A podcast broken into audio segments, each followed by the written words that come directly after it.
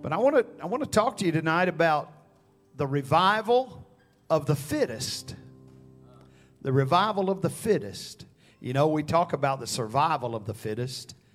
That's the one who's the strongest, the most healthy, the most intelligent, that's able to maneuver their way through difficult things. But this is different tonight.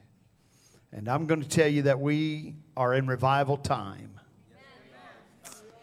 Amen. You can be seated. Thank you for standing. I want to take a moment and say how thankful I am for Brother Daniel and Sister Sarah.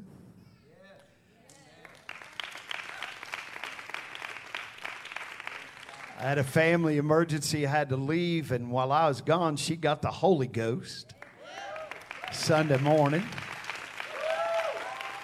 Come on, somebody. The angels are rejoicing over that.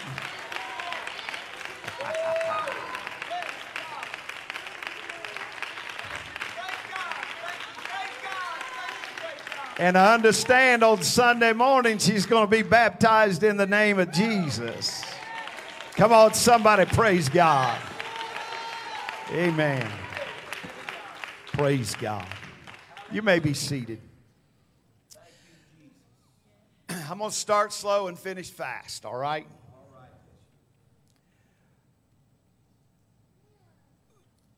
I have to tell you that I've spent my life pursuing revival. Not just individually, but collectively around the country and around the world. We have tried, my family and I have tried to find that niche in the kingdom to where we could create the move of God that would excite a church and renew a pastor and his wife and their family and turn a church away from where they were to where they needed to go.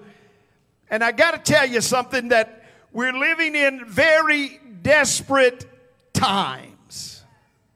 We're living in times where, and I'm not going to beat a dead horse tonight, but I looked around this congregation tonight at the empty seats where normally there are people that are not here, and I want you to know we need to pray for the church. Come on, somebody, say, "Oh, well, Bishop, it's vacation time, it's summertime." Listen to me. There is nothing more important than being in the house of the Lord, in the presence of God.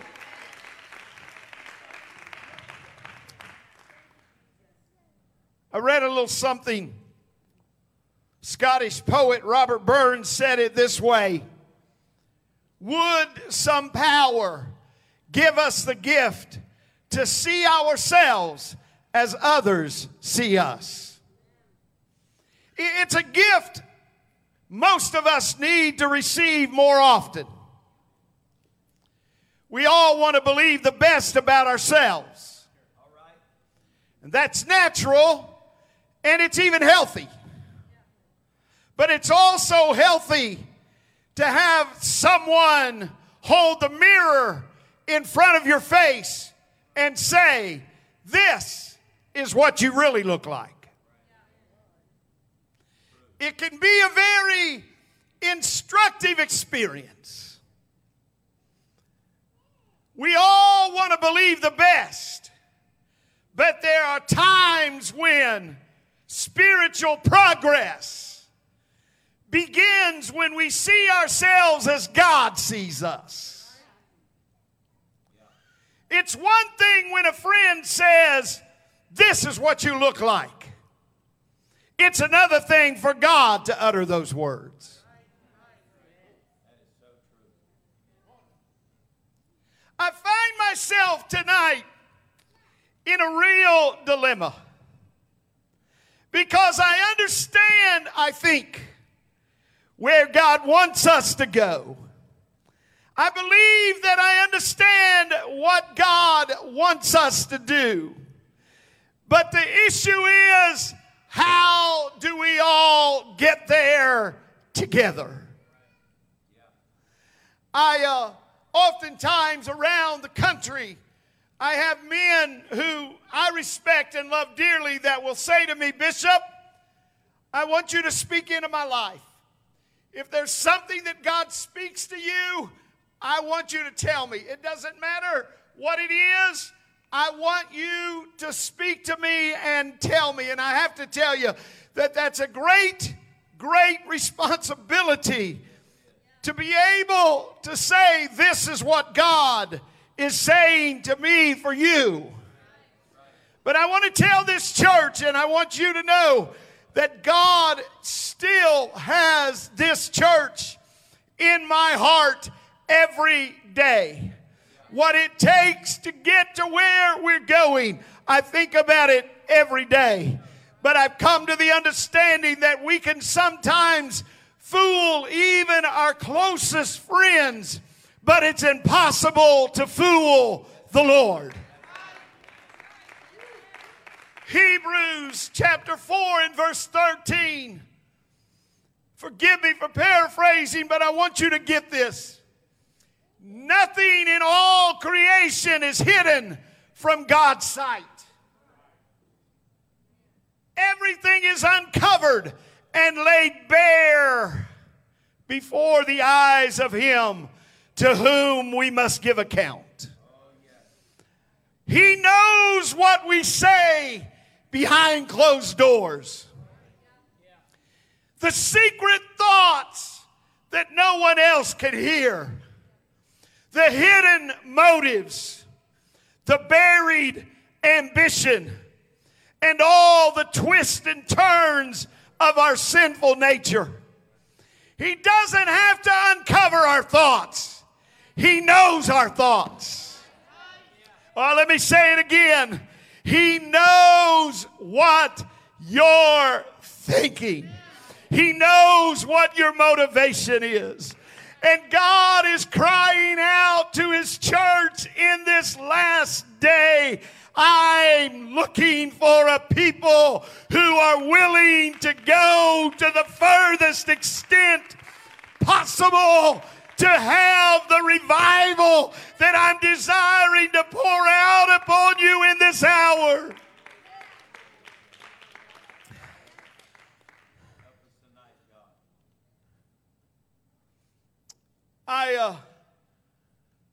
This is a sermon about revival. Let's start with the word itself. I know you've heard it before, but you revive something when you bring it back to life.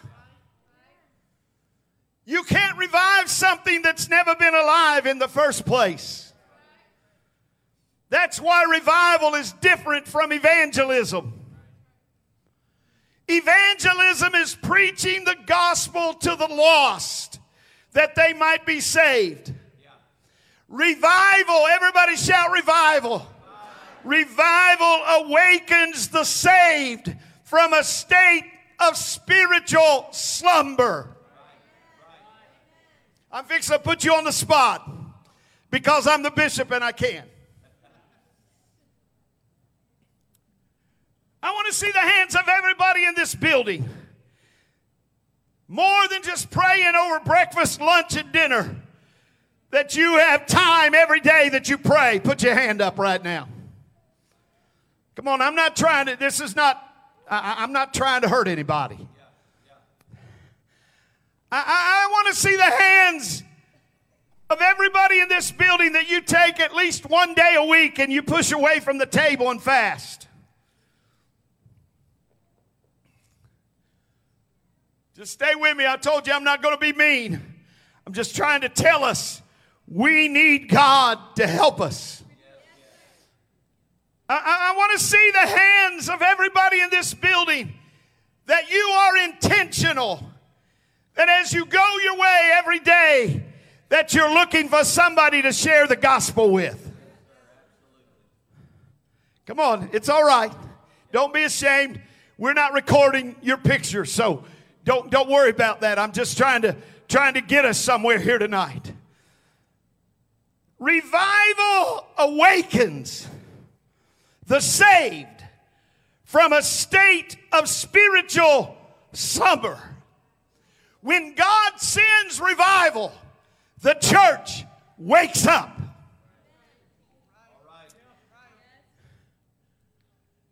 Or to give a more formal definition, revival is the sovereign act of God whereby he calls backsliding people to repentance, faith, and a new obedience to him. God sent me here on this Wednesday night to tell the church revival is God's wake-up call, and God is trying to awaken us. Come on. It's more than talent. It's more than a good choir. It's more than a good message.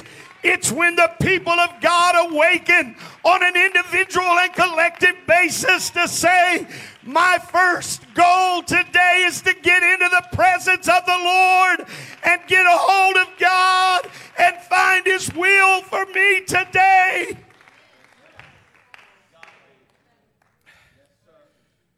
I grew up in a church tradition that emphasized revival meetings. Usually week-long gatherings where a visiting minister would challenge us spiritually. Sister Bingham, I remember sitting with rapt attention as Bill Berryhill preached night after night after night. I remember, I'll never forget it as long as I live. And today, the police would probably come haul him out because some little snowflake would probably call the police. But I remember sitting on that platform in that old building, and he told someone, he said, put that window up right there. They slid that window up. He reached under the pulpit and got a 6-gun. He laid it on the pulpit and he preached to us, Brother Jeff McClain, on playing Russian roulette with your soul. And he'd spin it and fire it out the window. And he'd preach a little more. And he'd pick up the gun again and he'd spin it and fire that gun out the window. You say, that's a little extreme, isn't it, Bishop? I want you to understand something. We don't need just another church service. We need the kind of move of God in this hour that when the preaching is done, people run to the altar for fear of dying without God and going to hell.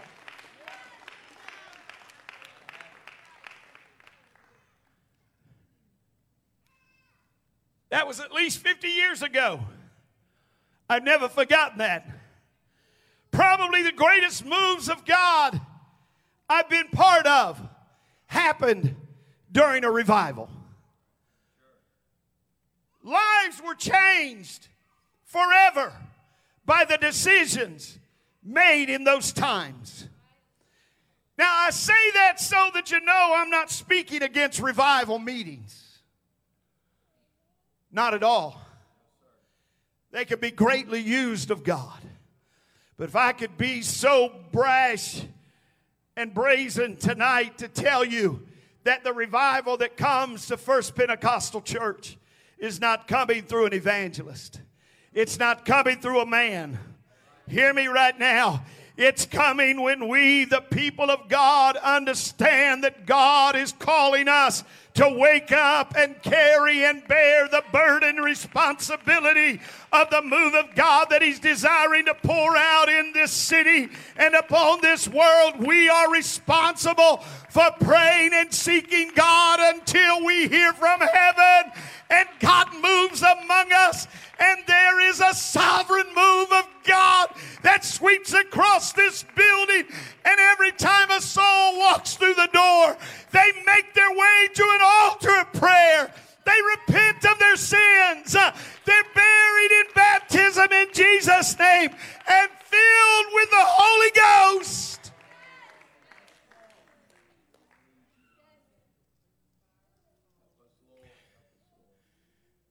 it's intriguing. I don't want to get sidetracked here.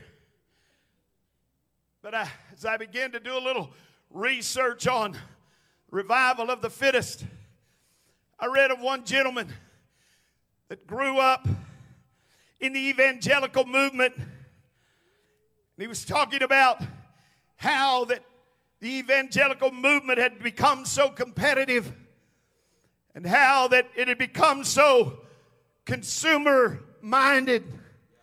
The churches were trying to serve the best coffee, the best donuts, serve up the best worship, the best singing, the best music. Come on, somebody. I heard it the other night. I think it was Brother Tuttle said it the other night. We are not consumers. Come on, somebody. The church is not consumers. We are to be contributors. But this gentleman was talking about how that particular ideology and mindset and how that it had become so competitive all over the country that it drove him the other way. It drove him back into formalism, where they went through all of the things that they do. He said, it drove me back there. I won't tell you where it was, but he said, it pushed me back to there. I'm telling you right now, I've been saying this, and pastor's been saying this for some time now, but I'm telling you, when we get this thing right, they're going to come from everywhere, not because we serve them up the right coffee or the right donuts, but they're going to come to the house of God because they could be healed, they could be delivered, they could be saved, they could be set free. Come on, somebody. They can hear the word of God and know that it will change and affect their life forever. Yes, Lord. Help us, God. Our text comes from 2 Chronicles 7:14. You know it. The most famous verse on revival in the Bible.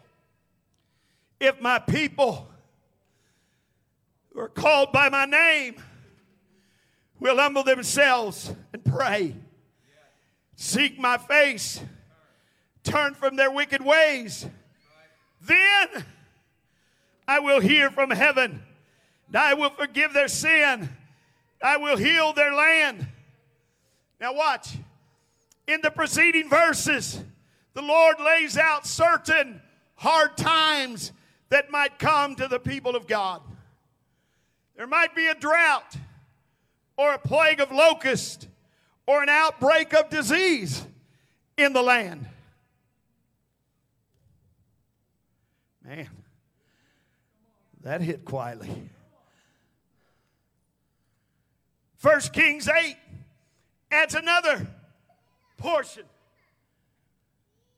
Times such as crushing military defeat or famine or blight, or cities under siege by the enemy, or being sent into captivity.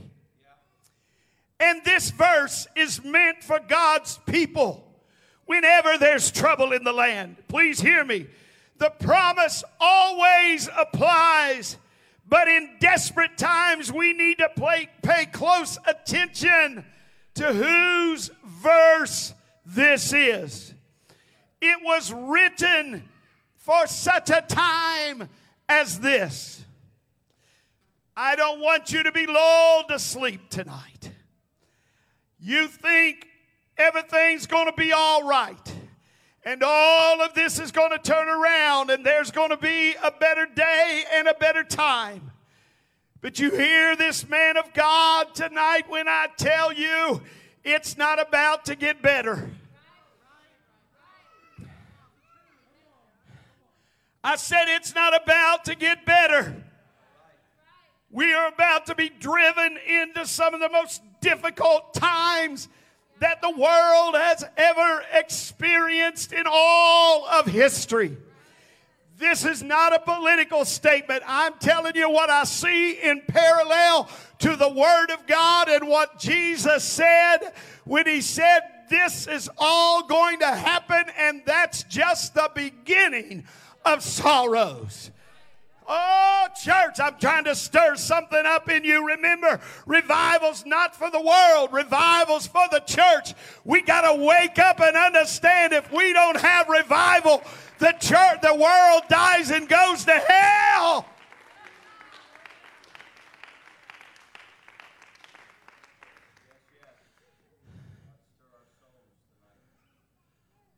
If my people who are called by my name, these two phrases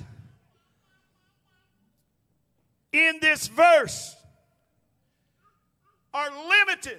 Everybody say they're limited to those who know the Lord.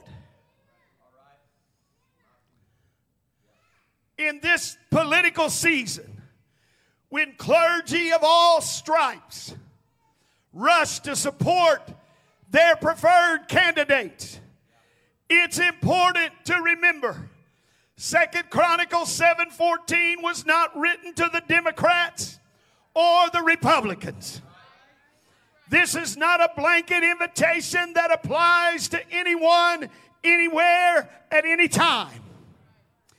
God limits this invitation to those who are His people. Turn to your neighbor and tell them, can't nobody pray that prayer like you can pray that prayer.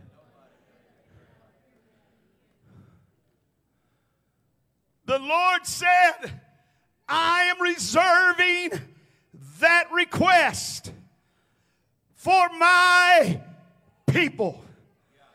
This is not, for instance, a verse that applies to Hindus.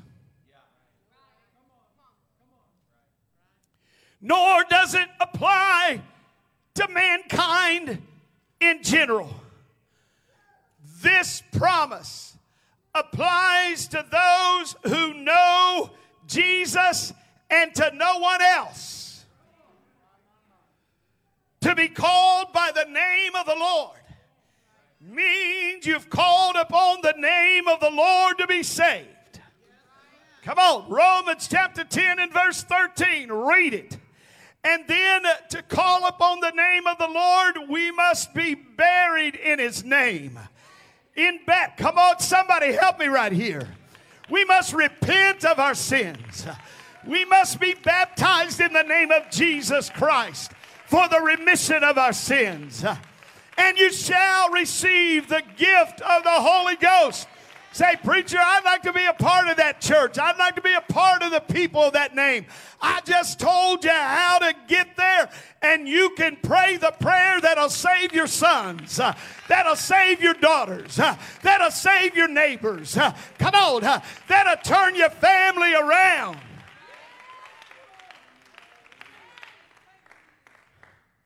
Listen to what He said. They'll humble themselves and pray. Seek my face. Here are four conditions for revival. What exactly is humility? Although many answers might be given, perhaps the simplest is that humility means seeing my true condition before God.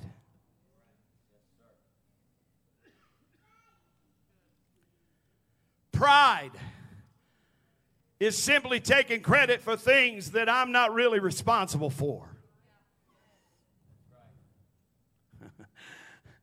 When we start feeling too puffed up about ourselves, we need to remember 1 Corinthians chapter 4 and verse 7. Paul asks the question, what do you have that you did not receive?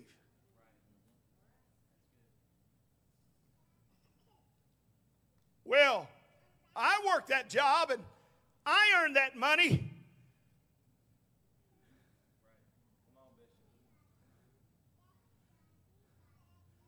I'm the one that bought that house. I'm the one that's got that car payment. Well, that's nothing. The Bible just says you're a slave to the lender.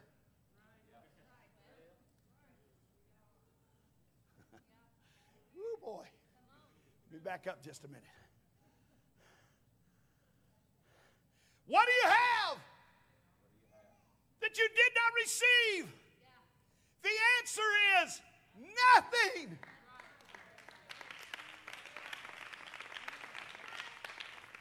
I hesitate to even say this name, but not even Bill Gates can say, I did this by myself. Billionaires all over the world can't say, I got here on my own. Are you hearing me right now? As I look around here and see what God has done in the last 50 years that our family has been here, we take no credit for what's been done. All I can say is, look what the Lord has done. And let me just tell you something else. He's not finished yet. I said he's not finished yet. He's just looking for some more people that'll step into the ring of revival and say, I'll be the one that'll pray. I'll be the one that'll humble myself. I'll be the one. Come on, clap your hands to the Lord.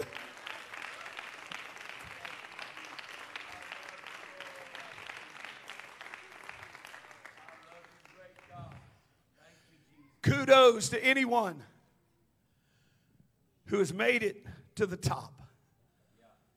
But just remember this: the strength to do the task, the intelligence to put together the plan, the skill to bring all the parts together, the courage to make it happen, all of it comes directly from God.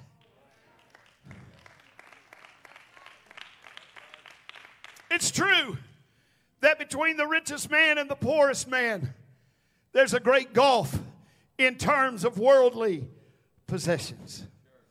But on one point, the only one that counts, there's no difference. Brother Jeff McClain, you and I, we're getting to the age now where we look in the obituary and folks are almost our same age.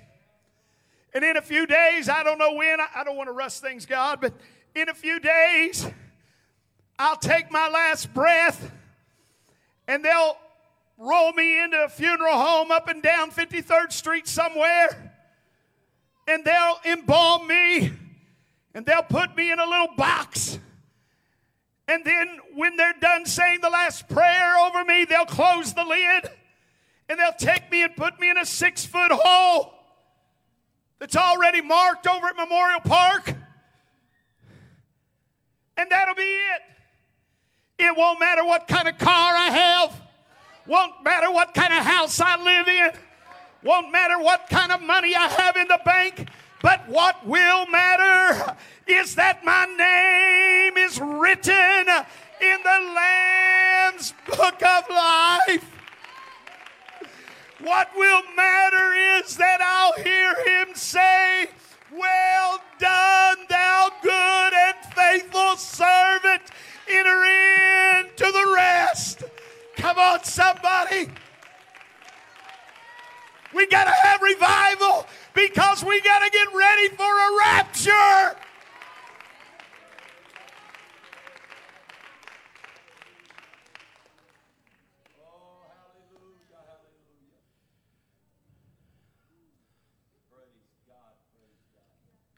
Neither man has anything to boast about, the rich or the poor, on that day. Amen.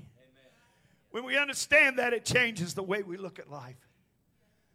It changes the way we evaluate ourselves. And it changes the way we treat other people.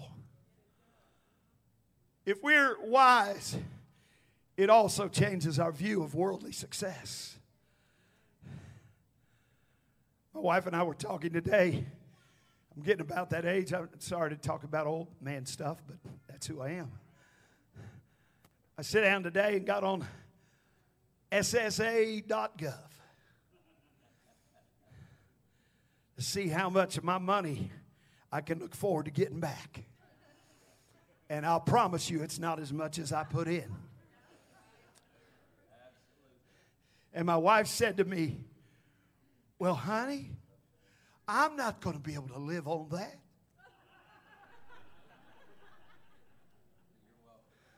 I said, it's okay, baby. I got life insurance.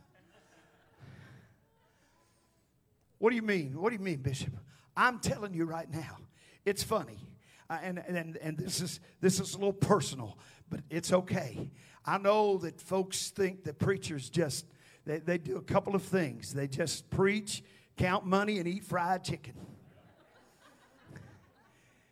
Brother Snow, I looked at, you know, they have a whole list of how much money you made year by year by year. I started paying Social Security in 1966. I was 10 years old.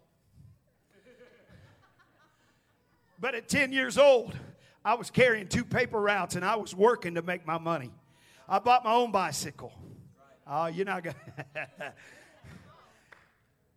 From 1966 to 1980, 1966 to 1980, I paid in $47,000. 12 years, man,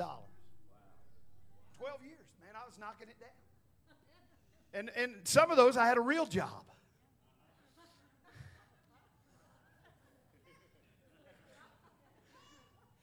In my last several years of my life, man, I thought I was knocking it down. I looked at what I paid into Social Security, and not one year did I make it over $50,000. But man, God's been good. I said, God's been good.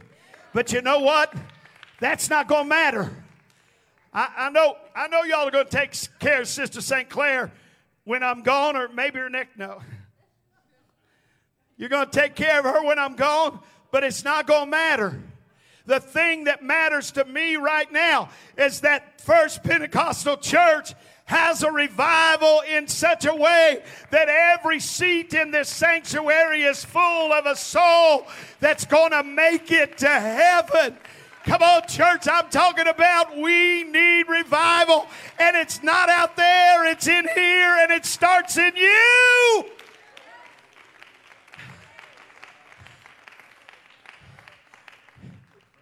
Let's lift our hands to the Lord for just a minute. I won't be much longer.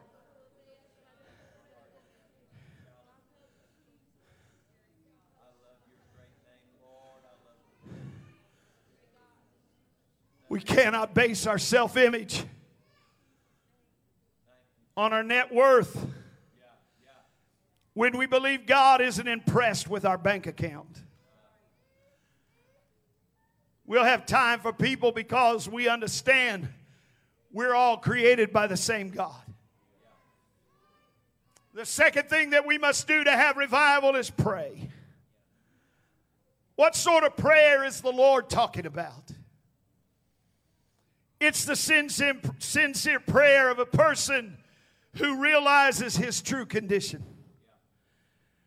Tell somebody close to you, you're just a sinner saved by grace. When I understand everything I have comes as a gift from God, my prayers will be filled with gratitude and love and praise. I will cry out to God, confessing how far short I fall of His divine standards. And every day I will remember the words of Jesus. Without me ye can do nothing.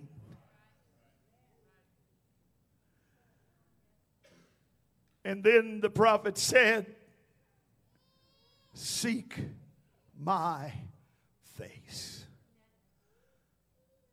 It's a familiar statement in the Old Testament. It has to do with the direction of my life. It's very similar to the fourth beatitude. Blessed are they who hunger and thirst after righteousness, for they shall be filled. You see, to seek God's face is to hunger for a closer walk with Him. Are you where you want to be with God tonight? Are you close to God as you want to be? Is there something inside of you that says, God, I love you and I thank you for what I feel, but it's not enough. I want more of you than I've ever had. When I wake up in the morning, oh, God, I hunger for you. I thirst for your righteousness. God, I want you more than anything else in my life.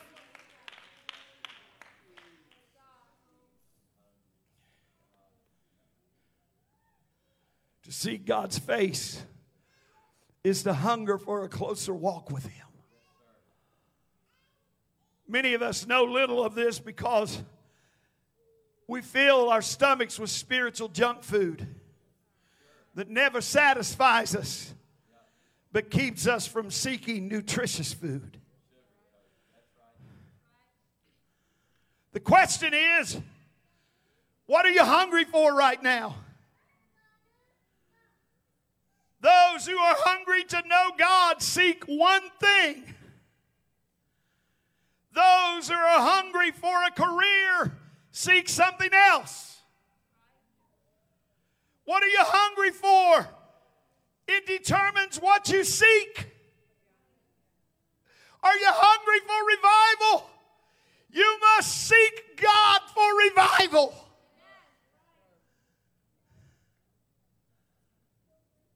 And here's one that we don't like.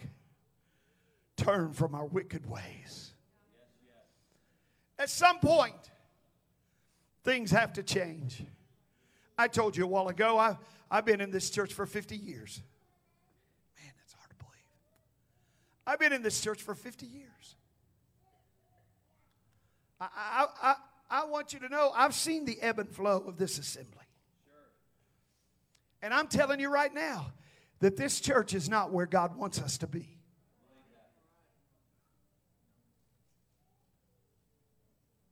Well, Bishop, we come to be encouraged on Wednesday night. You're going to be.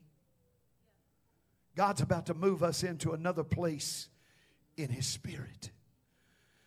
But at some point, things have to change. We must repent. To repent means you turn from your wicked ways. You used to cheat on your wife, but now you don't.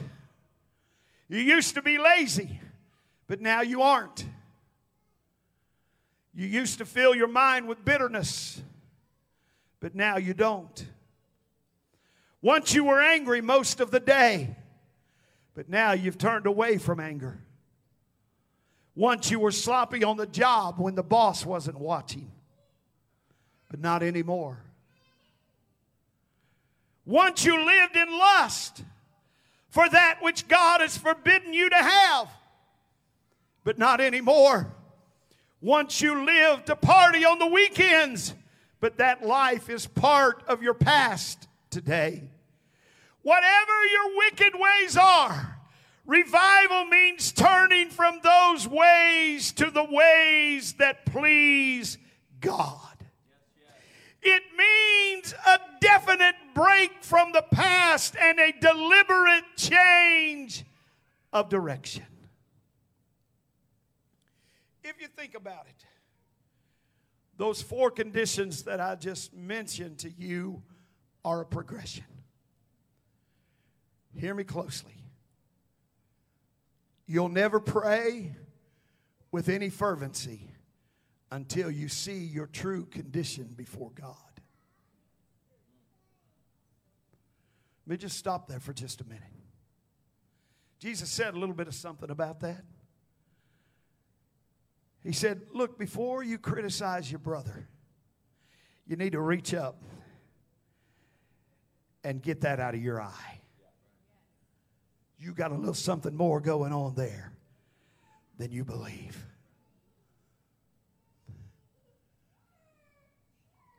You'll never seek God's face until you begin to get serious about prayer.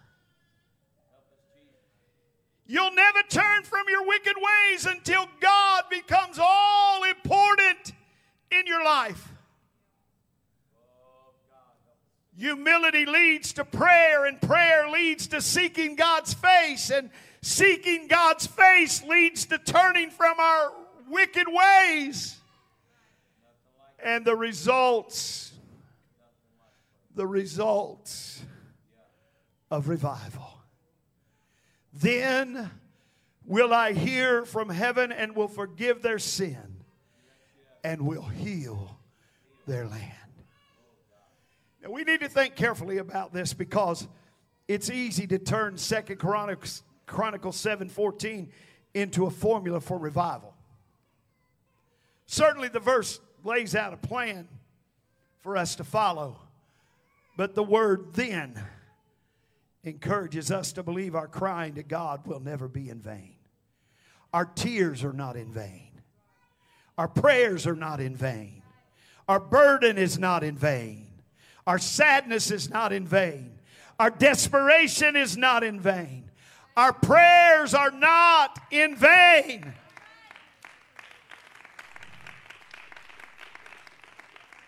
And I close with this tonight. Perhaps we could say it this way. When we're so dissatisfied with the status quo that we cry out to God for help,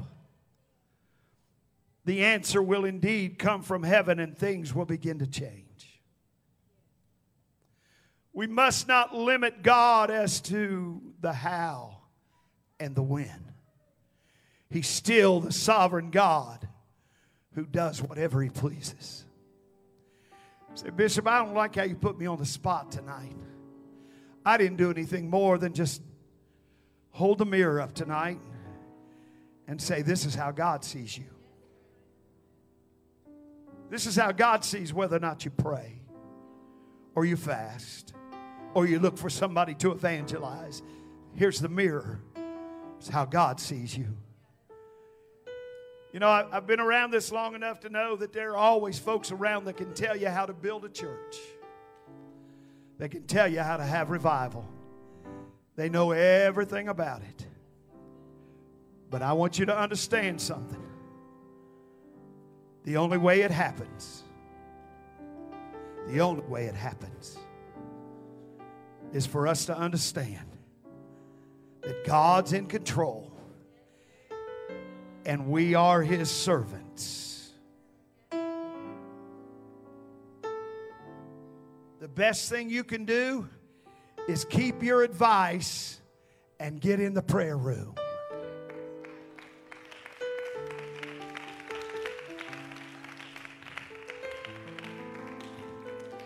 Let's stand. We must not dictate to the Lord how the answer from heaven will come. He will answer in His own time, in His own way, according to His own will. But we have this assurance. He will hear, He will forgive, and He will heal. And if we do our part, God will do His. It's a revival of the fittest. What makes a child of God the fittest? It's simple. Prayer, fasting, word, and faithfulness. If those things are in your life, revival's coming to your house. I said revival's coming to your house. And if they're in our lives as the church of the living God, we're going to be the fittest church in this community. And we'll have revival because we'll be strong and we'll be mighty in God. And God will pour out His Spirit upon all flesh. Come on, I want you to come as the church right now. In Jesus' name.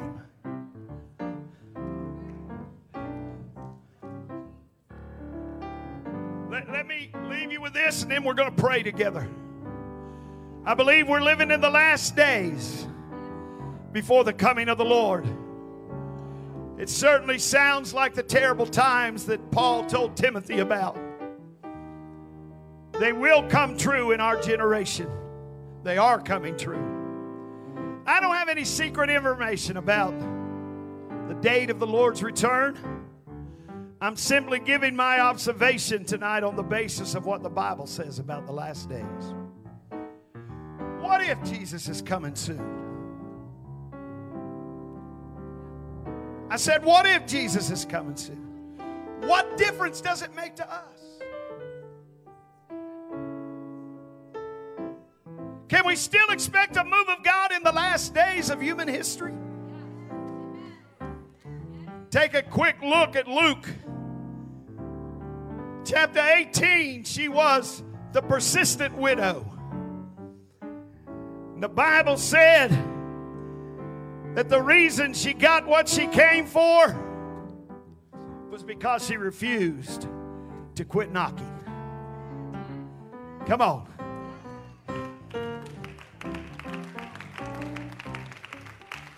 And I leave you with this tonight. At the end of that story of the persistent widow, Jesus leaves it with this question. Nevertheless, when the Son of Man comes, will he find faith on earth? He ends a story like that. Where'd that come from? It wasn't the parable of the second coming. It's about prayer. I said it's about prayer. God's looking for somebody on 53rd Street tonight at First Pentecostal Church that'll say, I'm about to ramp up my prayer life.